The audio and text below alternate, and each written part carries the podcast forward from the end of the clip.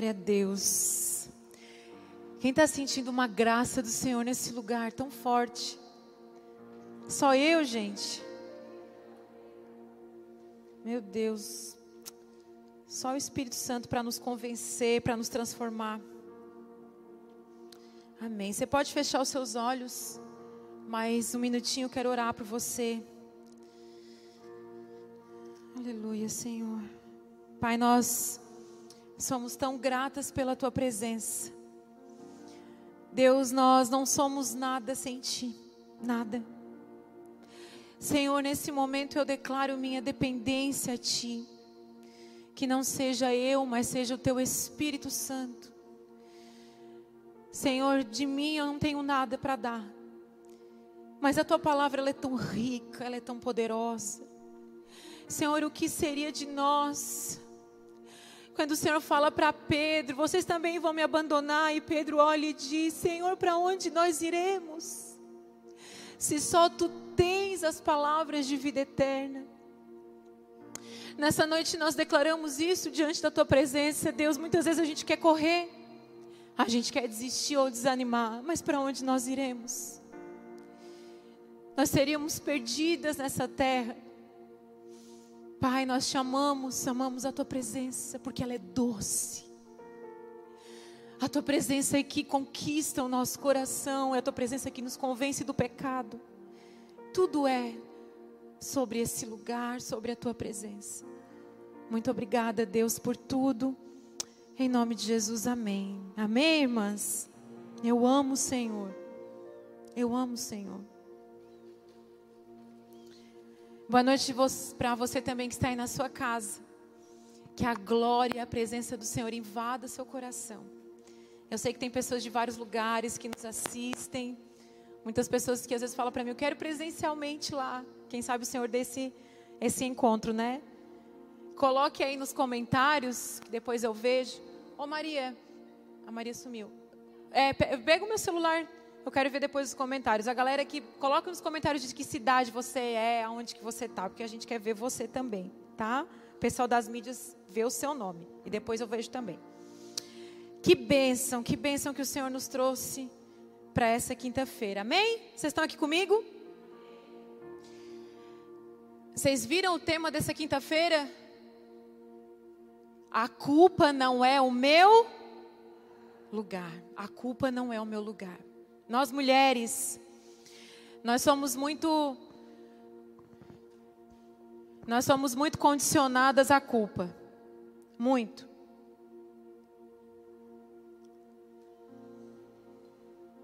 Deixa eu só abrir aqui. Gente, eu sou tão desorganizado com as pastas do meu celular, meu filho organizou tudo. Tá aqui. Não, deixa eu só ver o nome da galera. Ah, eu tô vendo aqui. Lorena, nossa, nossa missionária lá do sertão, tá sempre aí, né? Vamos dar uma salva de palmas para Lorena e para José? São o nosso casal de missionário lá do sertão, o Zé e a Lorena. Quero trazer a Lorena logo esse casal logo aqui para estar tá com a gente. Amém. E o Senhor falou comigo tão, de modo tão íntimo, dessa palavra culpa. Não sei vocês, mas às vezes a gente carrega o sentimento de culpa no nosso coração, não é, mulheres? A culpa ela nos rodeia todos os dias. Eu não sei se o homem é isso, mas eu acho que é uma coisa de mulheres. A gente se sente culpada. Culpada às vezes porque não está sendo uma boa profissional. Culpada porque a gente não está sendo uma boa mãe, culpada porque a gente não está sendo boa esposa. Culpa, culpa, culpa, culpa. E um dia, eu não tinha me dado conta de como a culpa ela pode nos dominar, como a culpa ela pode condicionar a nossa vida. E eu sempre tenho, eu tinha um medo assim muito em relação aos meus filhos, sobre, ai, eu não quero que os meus filhos sintam isso, eu não quero que os meus filhos sintam aquilo. Até teve um dia que o Rob disse assim, ô Cris, para de falar disso. Porque isso é um sentimento de culpa que eu não sei da onde você está resgatando esse sentimento, mas vai procurar no teu coração, vai curar o teu coração. Porque você toma muitas decisões porque você se sente culpada. Ai, eu não quero que eles tenham, que eles sintam isso. E é muitas coisas que eu senti no meu coração lá na minha infância, na minha adolescência, eu não queria que eles sentisse. Quem é mãe tem meio que uma coisa de querer compensar no filho aquilo que faltou na sua infância e na sua adolescência. Sim ou não, mãe? Ah, eu nunca. Aí eu passei muita necessidade, então meu filho vai ter tudo. Aí fica aquela coisa bem descompensada, né? Então, às vezes, a gente, uma falta que a gente sentiu, a gente quer compensar no coração dos nossos filhos. E aí eu percebi algo em mim, quando meu marido falou aquilo, eu percebi algo em mim. Eu percebi que eu tinha muitas reações baseadas na culpa e não por um amor voluntário. Não porque eu tinha vontade de fazer, mas porque a culpa rondava o meu coração. E por essa culpa rondar o meu coração, eu comecei a ter comportamentos e atitudes de compensação pela culpa. E eu disse, meu Deus, e sabe o que, que acontece? Quando você tem comportamentos, quando você tem reações de compensação pela culpa, tudo que você for fazer, nada vai ser suficiente.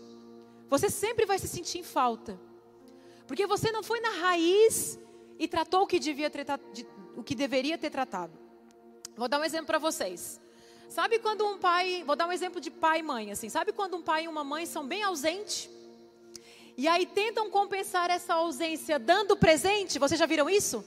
Ou vocês já fizeram isso? Né? É bem ausente. Aí tenta compensar a ausência com presente. O que, que acontece? O presente vai ser bem-vindo para a criança. Mas a tua ausência ainda vai continuar sendo sentida por ele.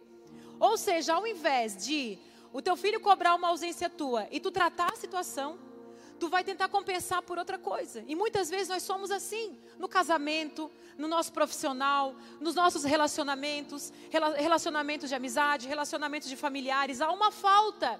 E porque há essa falta, a gente tenta compensar com outras coisas e a gente não cura de fato e não trata a situação. E essa situação, ela vai gerando um sentimento de culpa.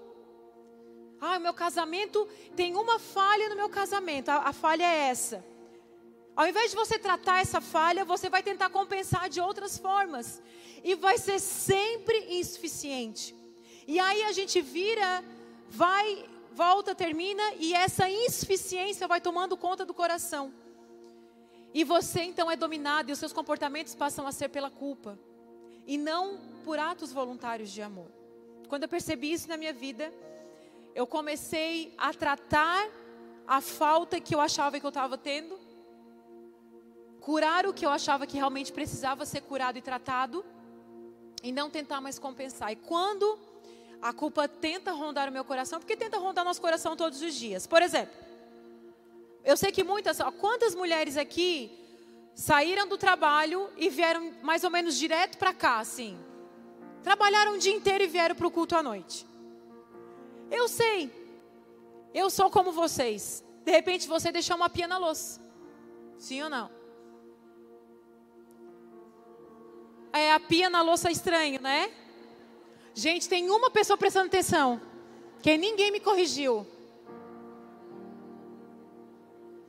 Esses dias eu estava falando para quase 30 pessoas, eu falava assim: você tem que pagar o bem com o mal, eu falava. Você tem que pagar o bem com o mal, e você tem que pagar o bem com o mal. E ninguém me corrigiu. Depois que uma pessoa assistiu, a pessoa falou assim: Pastor, você errou um negocinho. Eu disse: O quê? Você falou que nós temos que pagar. Eu disse: Pois ninguém estava prestando atenção porque ninguém me corrigiu. Depois que a pessoa foi assistir, ela disse: Tem um, tem um erro, né? Então, assim, às vezes a gente der. Então, deixou o quê? A louça na pia.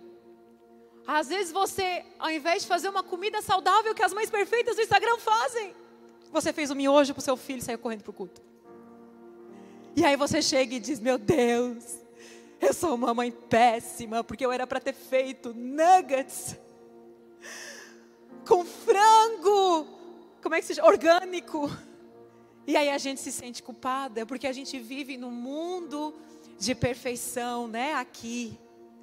Eu sempre falo para vocês, né? Não compare os seus bastidores com o palco dos outros. Às vezes você está lá olhando e tá tão perfeito, que casamento lindo, que mãe maravilhosa, como ela consegue, né? Tá sempre maquiada e arrumada. Queridas, essa comparação nos coloca nesse lugar de culpa.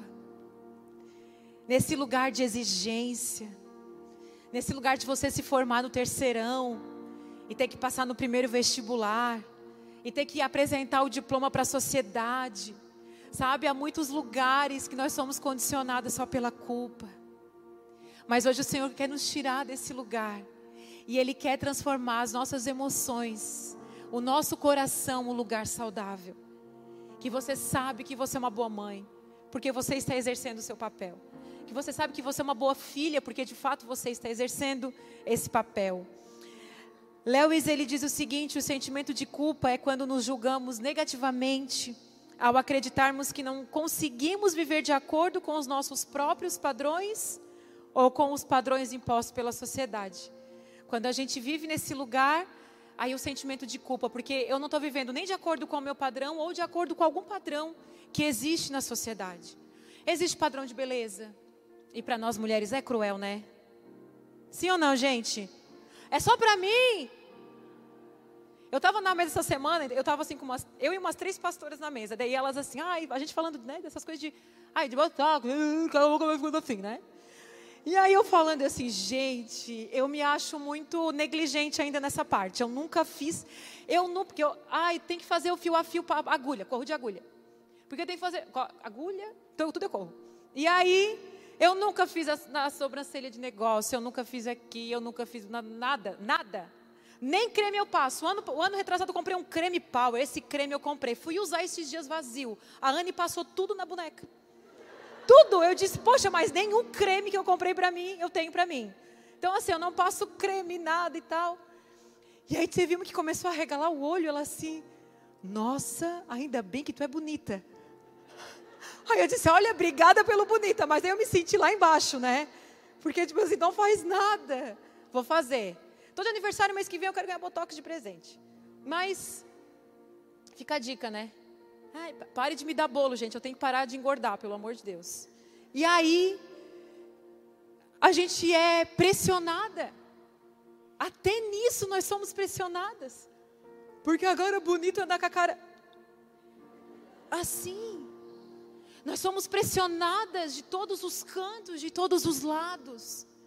É a mãe perfeita, é aquele casamento, é aquela maternidade. E você trabalha o dia inteiro.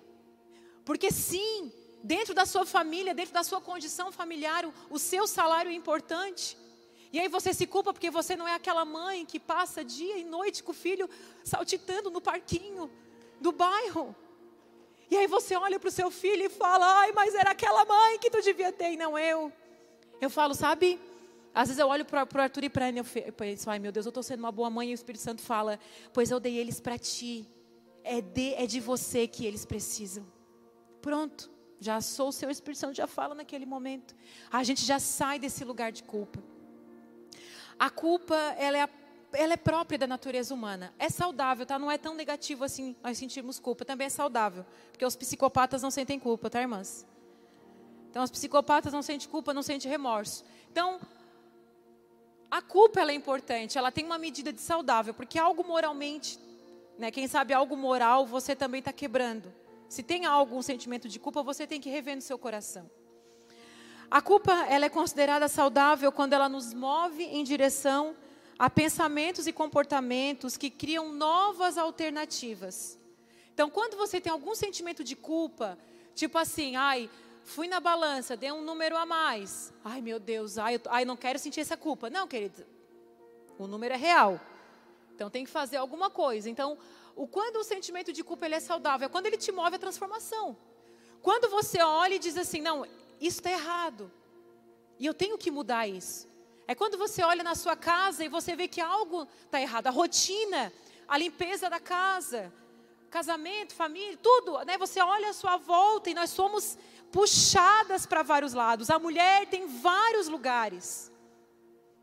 A mulher é aquela que administra o lar. Aí a gente tem que estudar. A gente tem que ter nosso tempo de devocional, porque somos mulheres do Senhor, somos filhas amadas do Pai, queremos ter o nosso tempo. Aí a gente tem que se arrumar, Sabe, eu falo pro meu marido, meu marido começou a acordar e começou a gravar vídeo. Eu falei para ele assim: "Meu, tu tá até com remela no olho gravando vídeo, eu tenho que acordar, maquiar, aí eu acordo com o cabelo oleoso". E aí eu, eu falei: "Não, é todo um processo". Então a mulher ela tem um processo muito maior, né? Enquanto o homem tomei banho, igual casamento. O noivo e a noiva, gente, qual é a diferença do processo? Hum? Processo e valor, né? Mostra qual é a vida da mulher. Sim, para nós é puxado. É uma rotina que, que nos exige muito. Porque além de exigir que você seja uma administradora do lar, que você tenha um relacionamento saudável, quando o marido quer, tem que, né? Tem que estar tá ali, comparecer feliz. E aí, né, o marido, por que que tu está cansada? Às vezes o Rob fala, estás cansada do quê? Eu falo para ele, queres a lista? Desde a hora que eu acordo. Né? Estás cansada do quê? Deixa, eu só quero estar cansada. Nem estou, mas a gente, a gente vê que a gente às vezes nem está cansada, mas já vira um hábito, né? Ó oh, céus, ó oh, Deus, ó oh, luta. Às vezes a gente gosta desse lugar, mas o Senhor quer nos transformar. Ele quer fazer com que a gente ame os lugares. Que a gente ame. Que ao estar nesse lugar, ao estar limpando a sua casa, você ame limpar a casa. Quando eu casei, eu era daquela que eu passava até meia, não faz sentido, mas eu passava meia e cueca. Claro, a cueca ficava toda assim, né? Mas depois eu dizia, ai, nem se passa cueca. Mas eu era, aí vivia estressada, chorava. Primeiro ano de casamento. Alguém passou o primeiro ano chorando assim, não? Meu Deus, estou me sentindo muito ruim agora. Levante a mão, por favor, a mim. Isso, ó, três, cinco. Aí eu chorava. Ele falava assim, ó, por que, que você está chorando agora? porque eu não consegui limpar a casa. Gente, eu trabalhava o dia inteiro e fazia faculdade à noite. E nunca deixei das coisas do Senhor. Então, sábado, vinha na igreja, tal, ensaiava no louvor, dava GC. Eu falava, ai, porque eu não estou conseguindo. Aí chorava, aí tudo chorava. Até que eu aprendi a amar a minha casa, amar limpar a minha casa. Aí quando a gente ganha filho, de novo a vida muda. Aí a gente chora. Porque eu não tenho tempo com as amigas. Porque eu não tenho tempo para tomar um banho quente, em paz. Porque eu estou fazendo xixi com uma pessoa no meu colo. Né? É tudo igual. Aí tu se arruma, você já se arrumou bem linda, bem cheirosa, se maquiou e daqui a pouco aquela vomitada na tua roupa. É, quem sabe do que eu estou falando? E aí de repente tu bota uma roupa e aquela roda de leite assim já. Fedendo a leite. Eu falava, eu estou toda a vida azeda, fedendo a leite. Então, mas passa. Né? Hoje meu filho está lá com 12, 8 anos. Passou a fase. Tem os processos, mas é amar cada fase, é amar cada momento. Às vezes a gente não aproveita os momentos que o Senhor está nos dando, porque a gente está sempre com o coração cheio de culpa. E aí quando eu olho para o bebê, eu falo, ai, que saudade. Eu nem me importo mais com o cheiro azedo de leite. Que saudade. Por quê? Às vezes a gente quer tanto pular os processos. Tem gente que ganha filho e diz assim, ah, não vejo a hora de ter um ano. Aí eu falo, aproveita cada mês. Não é, mães, que já tem filho grande? Quem aí já é vó, né, vó? Então, assim, ai, já passou. Às vezes o sentimento de culpa, ele nos rouba desses lugares, de aproveitar os momentos, os melhores momentos. Às vezes a gente quer limpar tanto a casa, mas a gente não desfruta dela. Tem mulheres, você está aqui me ouvindo, a sua casa é tão impecável, que o seu marido, seus filhos, têm medo de entrar na casa. A mãe entrou! Arruma. Arrumamos, corre que a mãe entrou. Já todo mundo vai tirando o sapato, né? Deixa sujar. É mais importante aquele momento do que o seu sofá, do que o seu tapete, mulher. Deixa o brinquedo espalhado pela casa. Daqui a pouco os brinquedos não vão mais estar ali. Deixa. Deixa às vezes o marido, às vezes, né? Jogar a toalha molhada na cama, às vezes. Não precisa fazer um terrorismo todas as vezes que ele fizer isso. Às vezes aquele dia ele chegou realmente cansado. Às vezes ele esqueceu.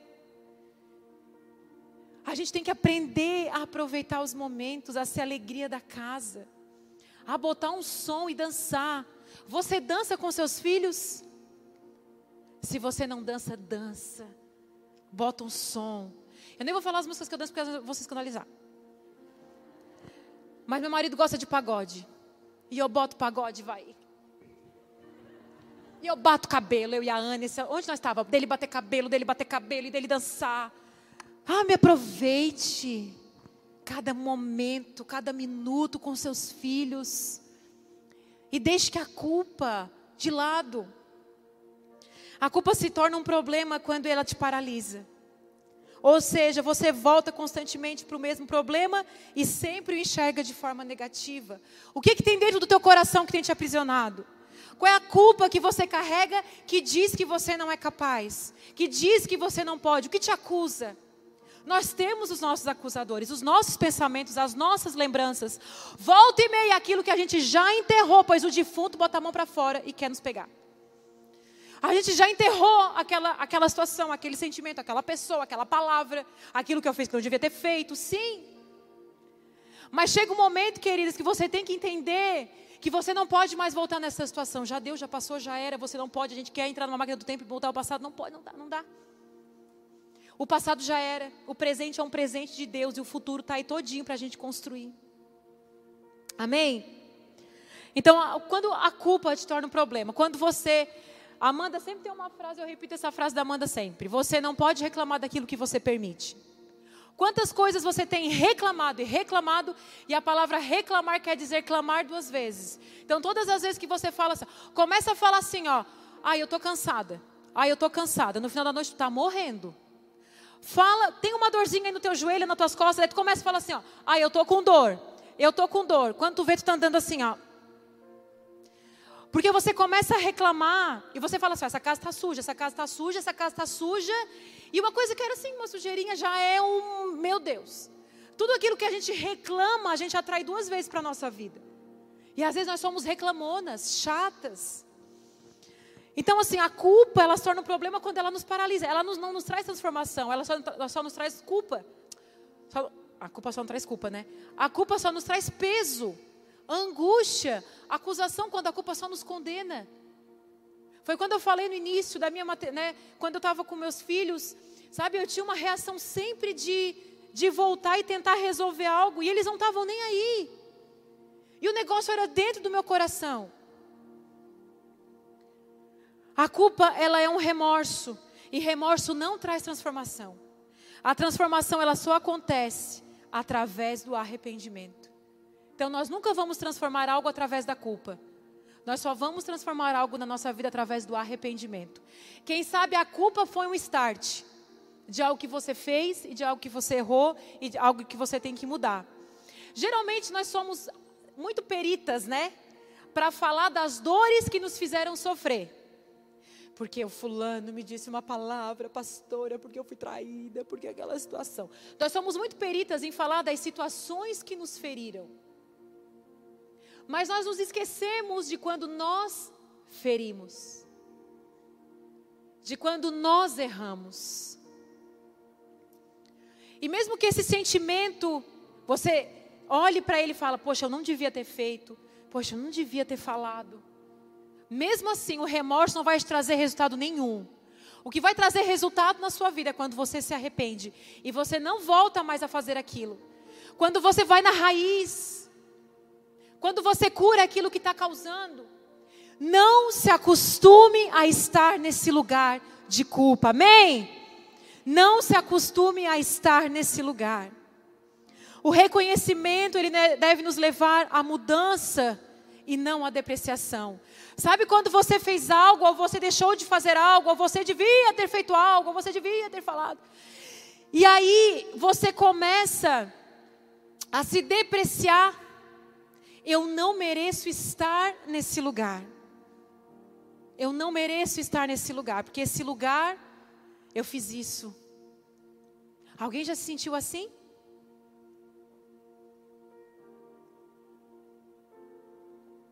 eu não mereço ministrar para vocês. Porque todos os problemas que vocês passam, eu passo. Todos. Todos. Todas as dificuldades que você, vocês passam, eu passo nos meus dias também. Tem dia que eu choro, tem dia que eu estou triste, tem dia que eu estou desanimada, tem dia que eu me sinto bem sozinha, tem dia que eu fico bem magoada, tem dia que eu tenho que resolver os meus problemas, eu e o Senhor, só eu e o Senhor. Tem dia que eu choro para o marido, mas tem dia que eu não quero nem chorar para ele, coitado, está com, tá com tanto coisa para resolver. Tem dia que eu estou cansada, né? Não consigo resolver questões com os meus filhos, na educação. Ah, vários, todos os problemas que vocês passam também passo. Se fosse por isso, se fosse por essa culpa, eu não merecia estar aqui. não poderia estar aqui ministrando. Por isso que eu quero dizer para vocês nessa noite que o nosso lugar não é esse de culpa, mas é de filha, de filha amada do Pai. Colossenses 3, o versículo 1 ao 3, ele vai nos trazer esse entendimento do que ter uma nova vida em Cristo. Está ali? Uma vez que vocês ressuscitaram para uma nova vida com Cristo, mantenham os olhos fixos nas realidades do alto, onde Cristo está sentado no lugar de honra à direita de Deus. Pensem nas coisas do alto e não nas coisas da terra. Pois vocês morreram para essa vida e agora sua verdadeira vida está escondida com Cristo em Deus. No versículo 10 ele fala assim: revistam-se da nova natureza e sejam renovados. Olha, olha que, olha que versículo. Olha que versículo. E sejam renovados à medida que aprendem a conhecer seu Criador e se tornem semelhante a quem? A Ele. O nosso problema é que muitas pessoas são o nosso exemplo e não Cristo. O nosso problema é que muitas pessoas são nosso espelho e não Cristo. O que ele está nos ensinando, ele está dizendo assim: vocês já são uma nova criatura, algo novo no seu coração. Você já foi regenerado. Todas as vezes que eu já pedi perdão para o Senhor, e eu volto naquilo que eu fiz, é como se o Senhor falasse para mim, Cris, você rejeita com a sua ação aquilo que eu já fiz por você na cruz. Se você vive nesse lugar, é porque você não entendeu ou não aceitou o que Cristo já fez, porque Ele já levou. Não é que Ele vai levar, Ele já levou. Ele já levou as nossas dores, os nossos pecados. E aí ele fala o seguinte: revistam-se dessa nova natureza e sejam renovados à medida que aprendem a conhecer. Olha, a nossa renovação, e depois Romanos 12 vai falar também de renovação da mente. Essa renovação da mente, ela acontece quando nós conhecemos a Cristo, cada vez mais crescer em conhecer. À medida que aprendem a conhecer seu Criador e se tornam semelhantes a Ele. Ele é o nosso espelho, Ele é a nossa bússola, Ele é aquele que nós olhamos. Ele é aquele que vai te puxar e vai te posicionar. Ele é aquele que vai tirar a culpa do seu coração. Ele vai falar: filha, esse não é o seu lugar. Você não vai se poder se mover para onde eu quero te levar com esse sentimento no seu coração. Você precisa sair desse lugar. Você precisa ser revestido da nova criatura. Você precisa entender que aquilo que Ele derrama sobre a sua vida é novo. E Ele faz novo tudo de novo sobre nós não é sobre o nosso passado, não é sobre a nossa história, é sobre o que Ele faz na minha vida sempre a partir de hoje. É aqui para frente, é daqui para frente. Por que, que nós voltamos na nossa história? Por que, que nós voltamos no nosso passado? Por que, que você volta naquela situação? Por que, que você volta naquela palavra? O Senhor está dizendo para você nessa noite: eu tenho algo novo para você. Mas se você não tirar o velho, o novo não pode chegar. O novo não pode chegar em algo que está velho. Você não permite, porque se a nossa mente não for renovada, nós não vamos entender qual é a boa, perfeita e agradável vontade que vem de Deus. Isso só acontece através da renovação da nossa mente. Deixa o velho e é difícil deixar o velho, porque esse velho, ele compõe as nossas questões, compõe os nossos argumentos, compõe a nossa história, compõe os nossos traumas, compõe os traumas que gostamos de ter, porque de certa forma ele nos protege. Porque quando somos puxadas para algum lugar, a gente fala, ai, mas tu não conhece a minha história, tu não sabe o que eu passei. O Senhor nos oferece uma nova vida, uma nova história, uma nova história, mas nós gostamos de voltar a um lugar que aparentemente nos protege. Mas esse não é o seu lugar. Eu poderia me esconder atrás de muitas coisas. Mas eu sempre penso, Senhor, o que que eu ganho o que que eu ganho? Perdendo aquilo que tu tens para mim. Muitos, muitas vezes eu já tive medo. Mas o Senhor me ensinou algo. Ele fala assim: Cris, vai com medo mesmo. Está com medo? Está com medo. Não é, que, não é que o medo vai sumir. Mas vai com medo mesmo. Porque é o Senhor que está contigo. Muitas vezes nós temos que constantemente trabalhar os mesmos medos no nosso coração. Timidez, insegurança, o que, que os outros vão pensar. Queridas, tem mulheres aqui que estão me ouvindo que você está desenvolvendo úlcera gastrite no seu estômago, porque você está preocupada com o que os outros vão pensar. E eu quero dizer algo para você: eles vão pensar. Ô oh, pastora, e se eu falar e ninguém gostar, daí eu falo, sim, mas tem gente que não vai gostar. Mas se eu falar e alguém for falar mal de mim, sim, mas tem gente que vai falar. Você pode ser a pessoa mais incrível da face dessa terra, as pessoas vão falar, elas vão te julgar. Como é que você quer estar num lugar que nem Jesus conseguiu estar? Vocês já leram sobre Jesus ser perseguido e ser morto? Vocês já leram sobre isso, né? Essa história aqui da cruz, vocês já leram, né? Os mesmos que viram os milagres foram os mesmos que falaram: crucifica.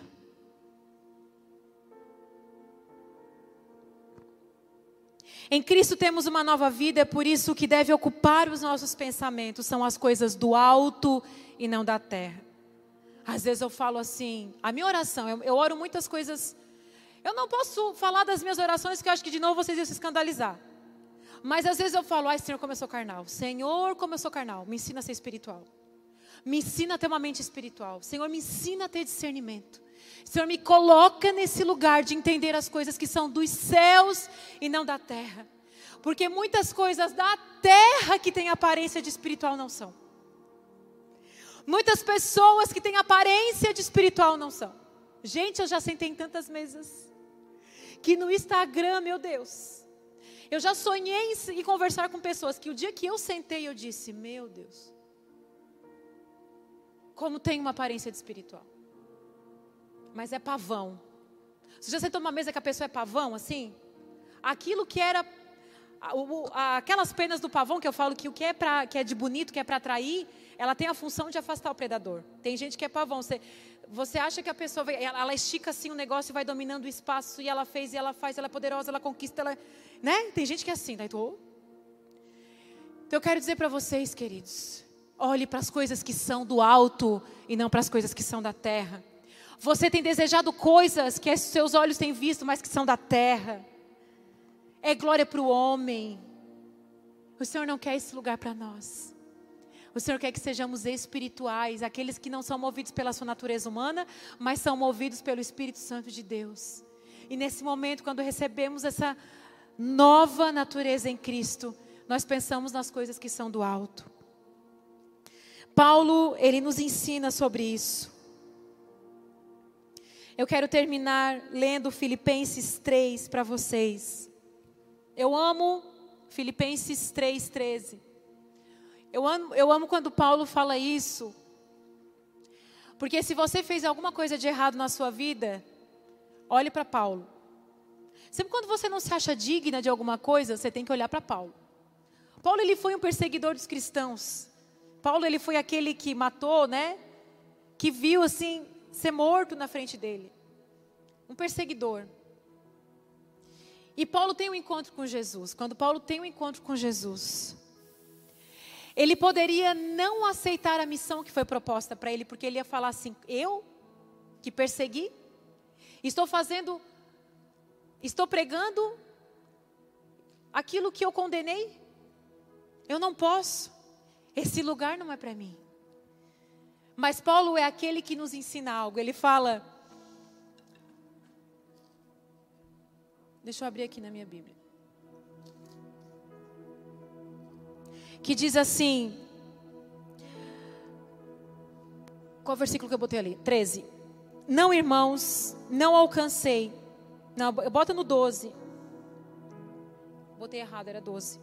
Não estou dizendo que já obtive tudo isso que já alcancei a perfeição. Olha o que, que Paulo está dizendo. Ele diz: oh, não, Eu não estou dizendo que eu já tive tudo, que já alcancei a perfeição. Mas eu prossigo a fim de conquistar essa perfeição para a qual Cristo Jesus me conquistou. Não, irmãos, não a alcancei, mas concentro todos os meus esforços nisso. Esquecendo-me do passado e olhando para o que está diante, prossigo para o final da corrida, a fim de receber o prêmio celestial para o qual Deus nos chama em Cristo Jesus. Paulo está dizendo o seguinte para nós: eu não estou dizendo para vocês que eu alcancei a perfeição, não, mas eu prossigo a fim de conquistar essa perfeição para a qual Cristo me conquistou. A nossa perfeição não está em nós, está nele que ele já conquistou. Agora ele fala essa frase que para mim é importante, olha só. Não, irmãos, não alcancei, mas concentro todos os meus esforços nisso, esquecendo-me do passado e olhando para o que está adiante. Olha só, Paulo não coloca os esforços dele em ser perfeito.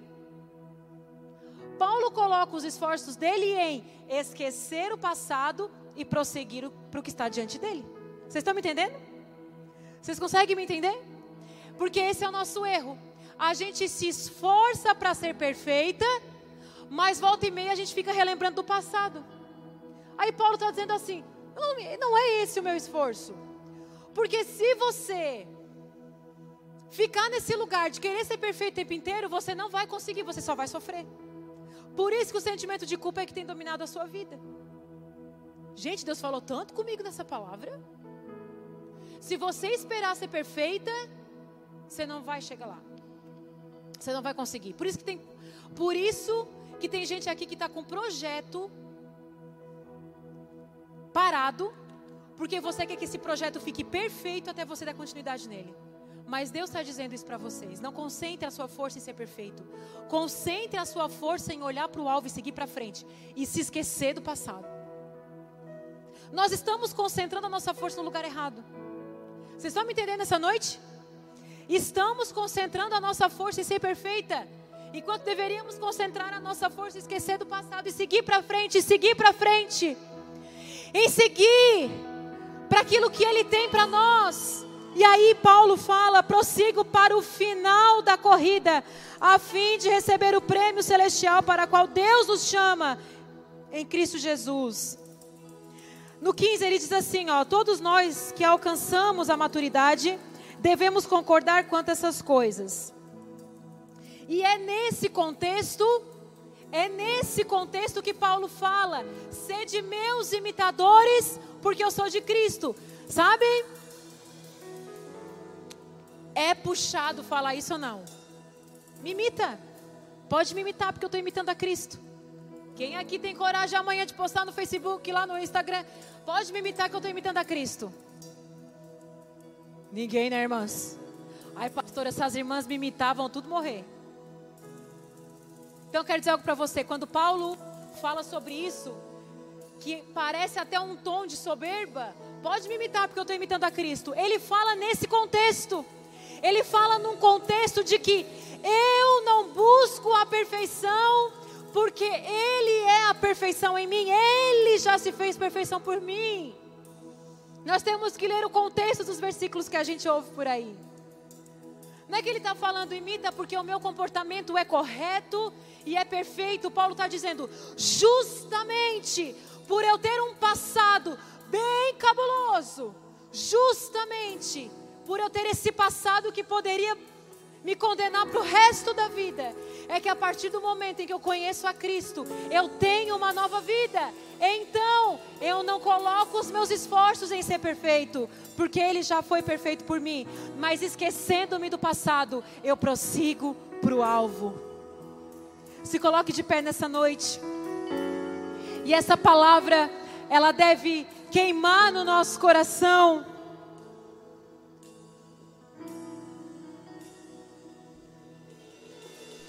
Queimar no nosso coração.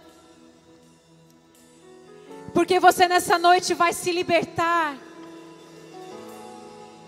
de tudo aquilo que te prende, mulheres. Mulheres, me ouvem. Vocês podem me ouvir. Porque eu sou a pessoa mais improvável para estar nesse lugar. Quem me conhece lá desde a minha adolescência, juventude, uma pessoa fechada, tímida, um temperamento difícil. O Senhor transformou tanto a minha vida. Eu sou a pessoa mais improvável para ministrar para vocês. Mas é tão interessante que são esses que o Senhor levanta. O Senhor quer levantar você, ai, mas eu não sei. Gente, Deus levantou Moisés para ser um líder. Meu Deus, olha, olha a liderança de Moisés, tinha problema na fala. Deus levanta aquele, né, Davi, que estava lá, nem foi lembrado pelo pai. Eu sei que tem, tem mulheres aqui, que você é a, né, a pior da família, aquela que nem é lembrada pela família. E aí é justamente você que Deus levanta no meio da sua família. Você é aquela lá que no meio do seu trabalho, que ninguém dá muita bola, ninguém dá um real para você, não tem problema. São esses que o Senhor levanta. Aquele que o homem não viu, mas o Senhor viu. Davi foi aquele que nem o pai dele viu, mas o Senhor viu. O profeta olha e diz: Você tem mais algum filho? Como a mulher samaritana, desprezada naquela cidade. O Senhor não vê os seus erros, queridos. Porque quando Deus, quando Jesus conversa com a mulher samaritana, ele já sabia que ela era uma evangelista. Você pode ter um rótulo, eu não sei qual é o rótulo que você carrega, mas o Senhor vê o seu ministério além do seu pecado. É isso que Deus está vendo em você. De repente você é aquela que, ah, eu acho que o Senhor não tem nada comigo. É justamente essas que o Senhor quer pegar você e quer transformar a sua história. E quando você acha que é o fim, aí que é o começo na sua vida. Sabe, eu, eu e meu marido, a gente foi líder de jovens nessa igreja durante 10 anos. E eu achei que eu ia morrer liderando jovens, porque sempre foi um ambiente que nós gostamos muito. A gente sempre teve muita. Os jovens sempre foram assim, nossos filhos. E até que um dia nós recebemos uma palavra que aquele tempo estava se encerrando na nossa vida, aquele ciclo estava se fechando e que Deus estava abrindo algo novo e que todo aquele tempo que a gente passou, teve um pastor que falou, aquele tempo foi uma escola para aquilo que Deus vai fazer. Eu nem imaginava o que Deus ia fazer na nossa vida, nem imaginava. Um lugar que eu nunca me imaginei. E ele falou assim: esse tempo está encerrando na vida de vocês. Eu não entendia. E eu sofri com essa palavra. Eu disse: Senhor, o que, que tu vai fazer? Aí a minha mente natural dizia assim: Eu acho que o Senhor vai nos enviar para missões. Eu sempre falava: Eu acho que o Senhor vai nos enviar para fora de Criciúma. Acho que nós vamos embora. E eu sempre. E eu tive um processo na minha vida. Eu passei. É, é difícil, mas eu, eu rompi essa barreira. Eu rompi a barreira do eu já morri para mim mesmo. Não sei se alguém aqui já rompeu essa barreira. Você já rompeu essa barreira? Eu já morri para mim mesmo não tenho mais. Ai, mas eu não gosto. Ai, mas eu não quero. Eu já passei dessa fase. Eu falo, eu falo, Senhor, eu já rompi a barreira, eu já morri para mim mesmo. A tua vida vive em mim, eu quero tudo que o Senhor tem para mim. Se o Senhor hoje me mandar, entrega a igreja, vão para missões, eu vou, eu já morri para mim mesmo. Mas eu, né, muito, quando você ama muito algo, o Isaac, quando Deus manda entregar o Isaac. E esse pastor falou algo para a gente, ele disse assim: esse período em que vocês estiveram foi uma escola. E eu disse: Uma escola? Aquilo que eu achava que ia ser meu ministério para o resto da vida. Tem lugares que você acha que vai ser permanente, mas que Deus vai te mudar de lugar. Porque aí Ele vai começar a derramar na sua vida o que Ele tem. E mudanças de lugares são difíceis. Quando o Senhor nos colocou para pastorear a igreja, foi um lugar de muito choro. O Senhor sabe as lágrimas que eu derramei. E eu lembro que um dia eu estava chorando nesse canto aqui, eu debruçada, chorando, chorando, chorando. E eu disse: Senhor, eu não te pedi esse lugar, mas eu te obedeço. Senhor, eu nunca quis estar nesse lugar, mas eu te obedeço. E eu lembro que o pastor Elton me, me abraçou. E ele disse assim: O Senhor está contigo. Não tenha medo. Ele falou assim: Não tenha. Cris, não é para te ter medo. Não é para te ter medo, acho que ele nem lembra. Mas aquilo é como se ele estivesse ouvindo a minha oração. Ele disse: Não é para te ter medo. E eu falei: Senhor, eu deixo todos os meus medos, eu só quero te obedecer. Tem momentos na sua vida que Deus vai ter que encerrar alguns ciclos. Porque o que Ele quer para você está se abrindo nesse tempo. E você não vai entender, vai doer, porque mudança dói. Mas Deus está abrindo algo novo na sua vida. E nem sempre a gente tem que ganhar algo para ganhar. Às vezes a gente vai ter que perder para ganhar. Então tem perdas que nos parecem muito dolorosas, mas que lá na frente a gente vai entender que foi um ganho. Eu não sei porquê, mas eu estou deixando essa palavra para você. Se é para você, recebe. Você acha que foi uma perda, mas não foi. Lá na frente você vai ver que Deus derramou algo sobre a sua vida. E que o velho precisa sair para que o novo chegue. Levante a sua mão e comece a orar. E comece a derramar o seu coração na sua presença e fala: Senhor, eu quero novo.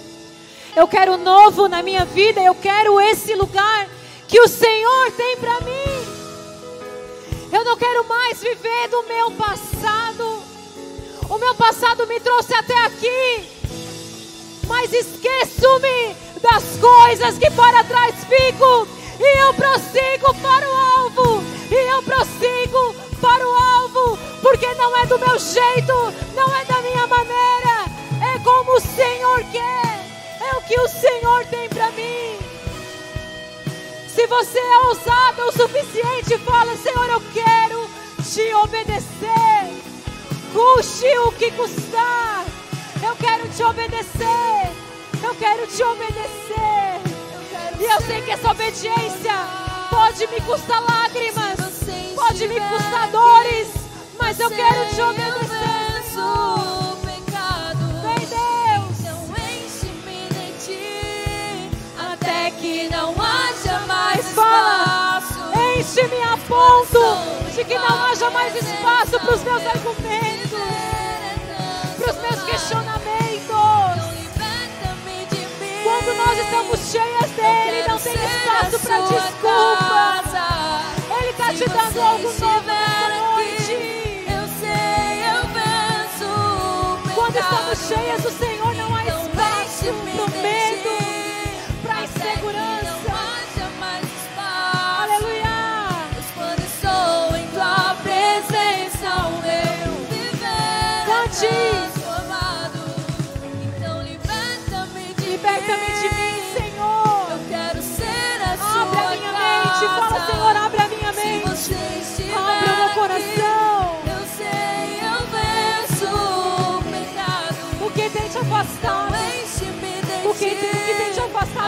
do Senhor? Entrega Ele.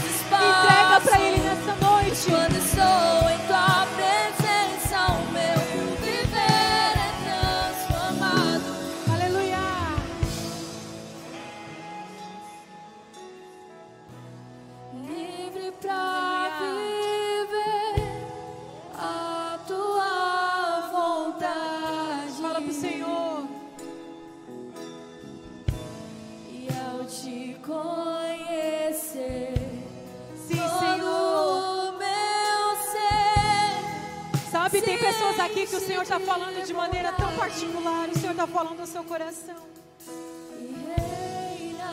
Ele está falando ao seu coração. Ele está falando ao seu coração. Aleluia.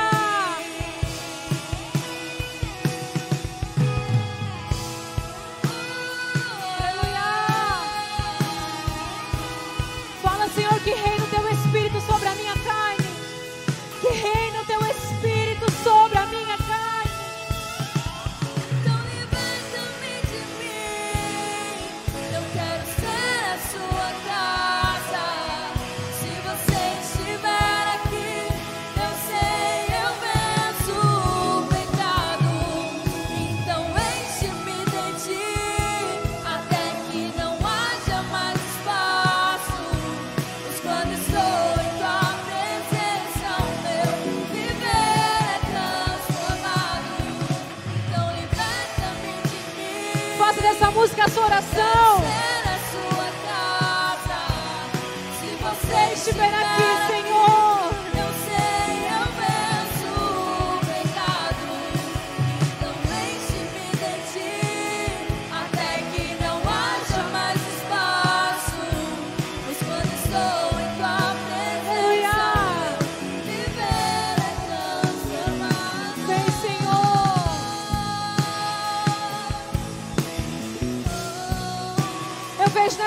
Deus destravando ministérios, Deus, Deus destravando ministérios, Deus levantando líderes, Deus posicionando mulheres que serão voz nessa geração, como mãe, como esposa, jovens,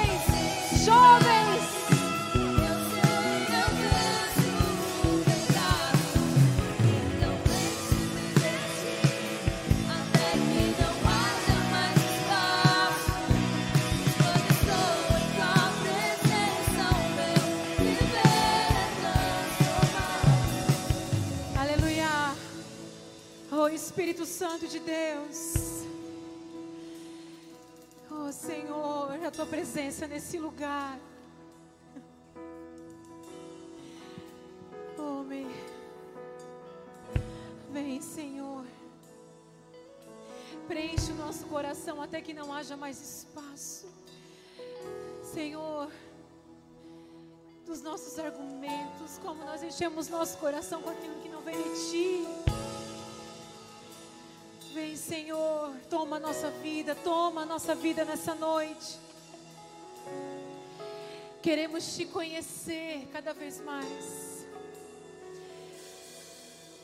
Mulheres, eu quero orar por você nessa noite. Se tem alguma mulher aqui que nunca ninguém orou por você, para você receber Jesus Cristo como único e Senhor, como único Senhor e Salvador na sua vida. Eu quero orar por você. Tem alguma mulher aqui nessa noite para receber Jesus? Oh, aleluia. Tem? Se tiver, não sei. Tem alguma de mulher de mão levantada? Se você levantou a sua mão, vem aqui na frente que eu quero orar com você. Em nome de Jesus. Aleluia. Eu quero que você, eu quero orar especificamente sobre mulheres aqui nessa noite. Sabe, tem nós temos níveis de ferida no nosso coração. Tem feridas no nosso coração que a gente mesmo sozinha consegue se arrepender lá, conversar com o Senhor, conversar com alguém e resolver aquela questão no nosso coração. Mas tem feridas que são profundas que leva tempo, que a gente demora para entender. E às vezes eu converso com muitas mulheres, muitas mulheres me procuram e falam: eu não, eu não vejo a solução do problema, né? Eu não vejo o final disso. E são processos que só o Senhor sabe que você vai ter que passar. Mas se você tem passado por dias muito difíceis, eu quero que você. É, todas podem ficar de olhos fechados, eu não quero que ninguém te veja, mas a gente está aqui num ambiente escuro, ninguém vai te ver. Não tem problema também se alguém te ver. Quero que você levante a sua mão e eu quero orar por você nessa noite. Tem feridas no nosso coração que são profundas. E às vezes você fala, Senhor, eu já fiz de tudo e eu não sei mais. Eu quero orar especificamente por você. Senhor, em nome de Jesus, eu eu sei que tudo tu podes. Tudo, Senhor. Tu és o nosso Deus de cura, de milagres. Tu és o médico dos médicos. Tu és o nosso criador. Tu és aquele que conhece todas as questões do coração do homem. Tu és aquele que conhece todas as nossas intenções. Por isso, nessa noite, eu uno meu coração com cada mulher que levantou a mão aqui nessa noite. Eu me uno à sua causa e eu declaro sobre a sua vida uma cura tão profunda que o Espírito Santo de Deus penetre no seu coração e resgate o que um dia foi roubado de você. Eu não sei o que te fizeram, nem o que te disseram, mas hoje o Senhor te chama de filha amada do Pai. E nessa noite eu declaro a cura sobre a sua vida. E problemas que você não sabia resolver, o Senhor vai começar a te dar sabedoria nessa noite, porque a sabedoria ela vem do alto. A sabedoria é o conhecimento de Deus. E sobre a sua vida eu declaro sabedoria, sabedoria, sabedoria. Deus vai te dar visão do que você deve fazer. Deus vai colocar resposta nos seus lábios. E nesses próximos dias vai haver uma transformação tão profunda na sua vida que você vai ser um testemunho vivo do milagre do Senhor. Em nome de Jesus, eu quero você, mulher, dê uma salva de palma, agradeça e glorifique ao Senhor por esse milagre. Em nome de Jesus, em nome de Jesus. Eu oro pela sua casa. Eu oro, eu oro para que você que ainda está na sua questão profissional, procurando emprego, ainda não sabe, não se descobriu na vida, eu oro para que você se encontre. Eu oro se você está no relacionamento, namorando, ainda não está namorando, que o Senhor Deus, o homem que Ele separou para você. Se você é casada, que Deus restaure o seu casamento. Se você é viúva, o Senhor é o seu marido. Ele te sustenta na solidão. Você que é separada, você que é viúva. O Senhor te sustenta na solidão.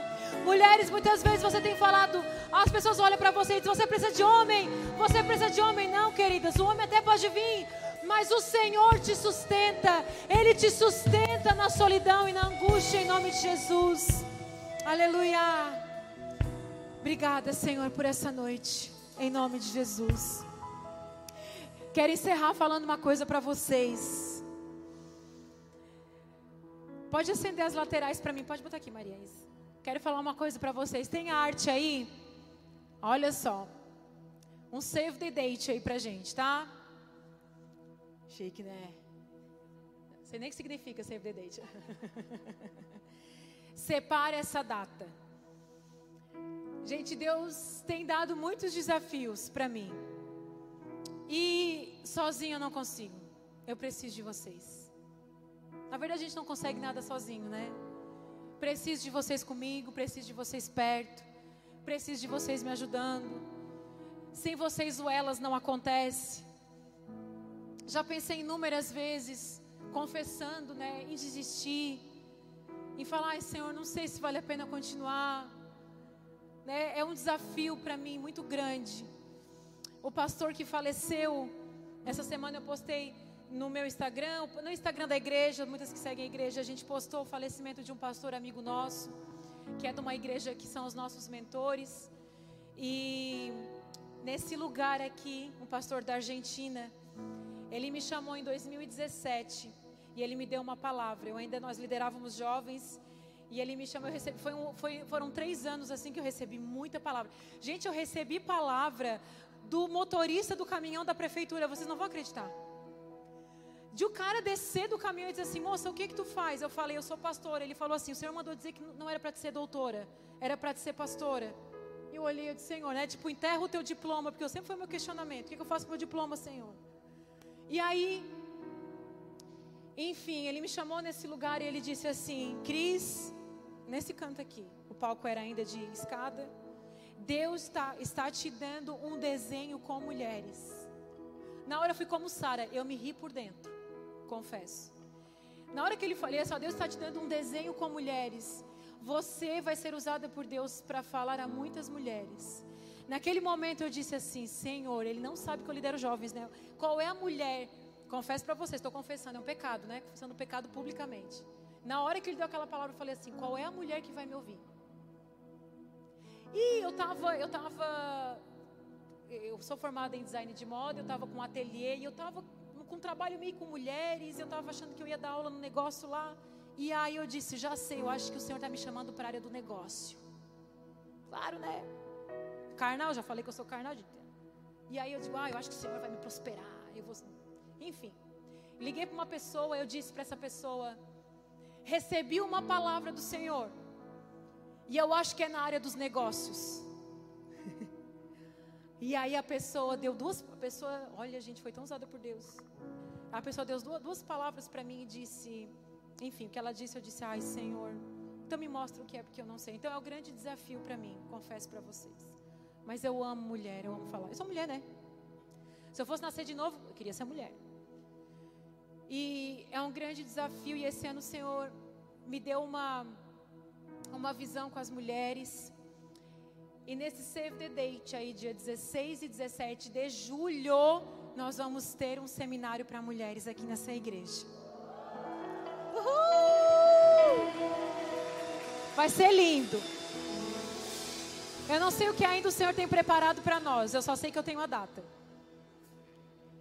Meu marido, meu marido, ele meio que faz assim, ele só fala, só bota a data. E eu disse, já botei, já te obedeço, em nome de Jesus, amém. E eu quero vocês junto comigo nessa. Quero essa igreja cheia. Vamos fazer também no online para você que está em casa, te amo também. E nós vamos fazer um seminário com mulheres. Eu tenho um estudo arquivado na minha gaveta, o Senhor já tem falado comigo e que eu fiz, escrevi e trabalho em segurança no meu coração, como vocês também trabalham. Mas eu sei que o Senhor tem levantado uma geração de mulheres. Nunca em toda a história da igreja.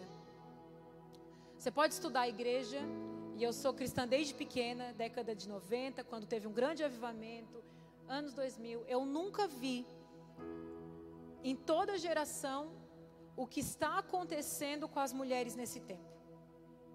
É uma geração. Eu converso com as pastoras do Brasil, tenho muitas pastoras e a gente compartilha desse mover, desse movimento. Eu nunca vi o que Deus está fazendo com as mulheres nesse tempo. Deus te chamou. Por um tempo em que a mulher está sendo lançada para lugares muito errados. A mulher não é para estar onde ela quiser.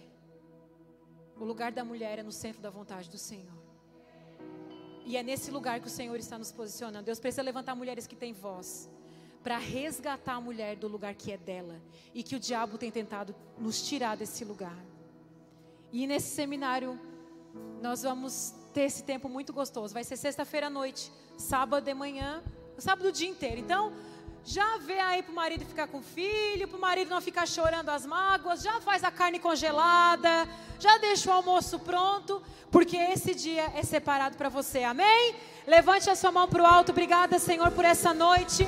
Nós te agradecemos por esse tempo, Senhor, te agradecemos por esse culto. Eu declaro vida, eu declaro as mais ricas bênçãos sobre cada mulher que está aqui.